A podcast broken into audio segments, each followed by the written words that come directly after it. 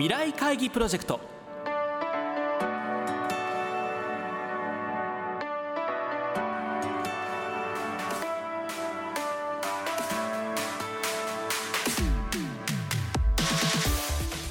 この番組は「新しい時代です」をキーワードに企業トップが提示する日本の未来に向けたさまざまな課題について皆さんと共に解決策を考える日本経済新聞未来面の紙面と連動したプロジェクトです。今回ご登場いただくのは先週に引き続き日本製鋼株式会社取締役代表執行役社長 CEO 内山俊弘さんです。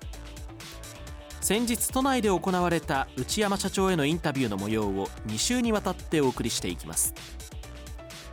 前編となる今週は社会における日本成功の存在意義と若い人に知ってほしいことについて伺います。聞き手は日本経済新聞鈴木亮編集員です。ここから先っていうのはこの日本製鋼さんという会社が存在していることによってこれ実現したんだみたいな部分といいますね訴えていく部分というのは結構重要なんじゃないかなと思うんですけども、はい、そのあたりはどんなふうにお考えになっていらっしゃいますか？まあ、過去必ずしもですね我々が保守的一辺倒だったわけではなくて、うん、そもそも創業の時からですね、えー、日本にはまだなかったそのベアリングを作ろうということで、フロンティアスピリットがありましたしそこから先戦後日本の高度成長期にやはりいろいろなところで、まあ、我々も新しい技術にチャレンジをしてきたつもりです。一つの大きな成果がやはり新幹線、え、あれだけの高速で走る車両のベアリングを開発するというのは、それは並大抵の努力ではなかったわけですし、それからその後家電の領域に行きますとその VTR 用のですねベアリングというものこれも小さなベアリングいかに振動を抑えるかということ、精密なベアリングを作るかということで非常にま大きなチャレンジということがありましたけれどもそういうものに挑戦をしで成功してきた実績があるんですけれどもやはりともすればお客様に指示をされるまで具体的なご要求を伺うまではなかなか自分たちから踏み出していくことができないといいますかそういった姿勢だったのかなと。今度は完成してなくてもいいから未完成状態でも生煮えの状態でもいいから自分たちが新しく考えたもの価値がありそうだと。あるいは最終的に消費者の方々の便利さに伝わるようなこと。まあ、そういったことを積極的にお客様に提案をしていこうと。そしてその生煮え状態に対してここをこうした方がいいああした方がいい。実際にはこういうニーズもあるんだ。こんなニーズはないんだ。みたいなフィードバックをいただきながら、まあ、自分たちの技術を作り上げていく完成をしていくというような姿勢にしていきたいなというふうに思ってます。そうすると今社長がおっしゃってたんだと今まで例えば日本製鋼さんがもともとそんなに目立つ部分ではないですよね。はい、から例えばこう新幹線も毎日スピード走ってるけど、えー、あれは日本製鋼さんのおかげなんだなと思ってる人は、まあ、少ないかもしれない、そうでしょうね、えーはい。実はその部分については個人の株主さんあたりからもですね株主総会等を通じてですね NSK っていうのは非常にいい会社だと思うしまあ、配当もきちんと出してもらってるけれども、はいはいはい、他の人に話した時に知られていない知名度がないテレビのコマーシャルを積極的にやってるわけでもない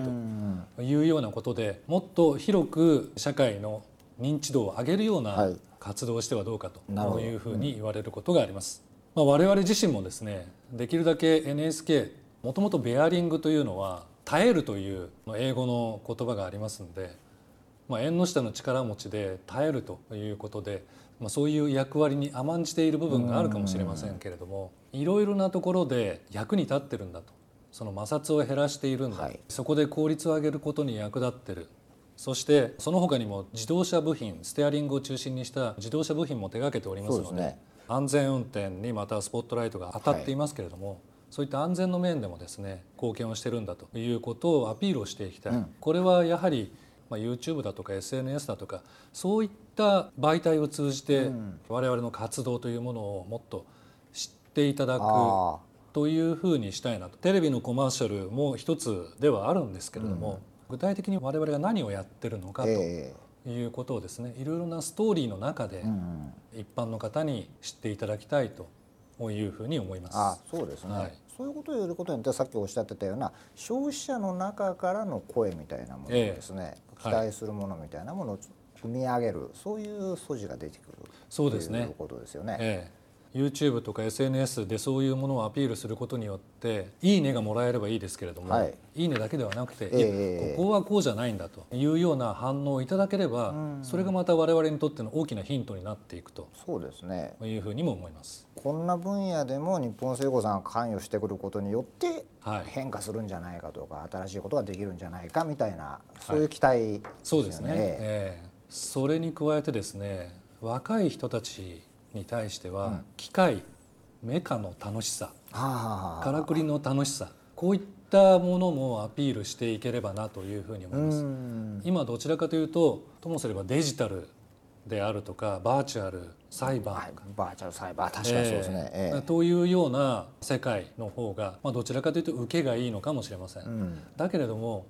これからはやはりそういうバーチャルな世界サイバーの世界とフィジカルでありリアルな世界というものがどう融合していけるのかということになると思います。今自動車の世界で言われている自動運転についても、その自動運転を支えるのはやはりいろいろなデジタル、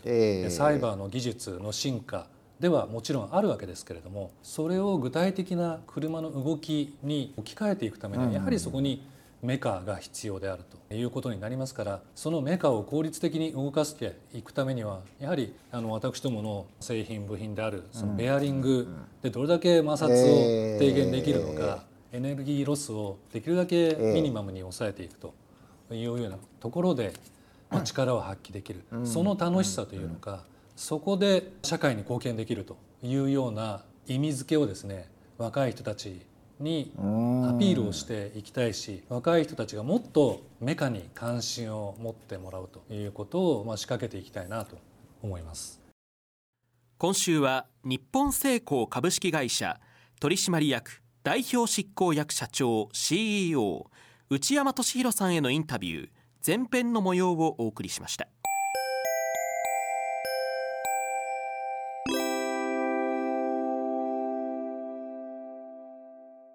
このプロジェクトでは企業のトップにご登場いただき日本の未来に向けたさまざまな課題についての解決策やアイデアを皆さんから広く募集していきます。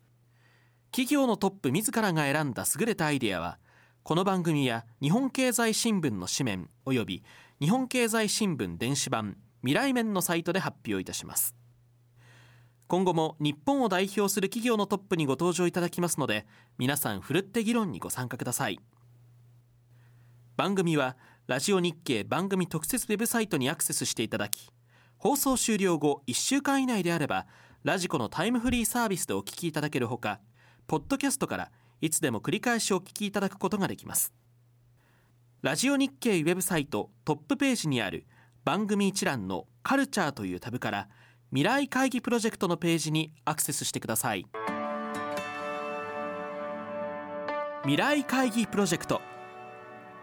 来週は引き続き日本製鋼株式会社取締役代表執行役社長 CEO 内山俊弘さんのインタビュー後編の模様をお送りします。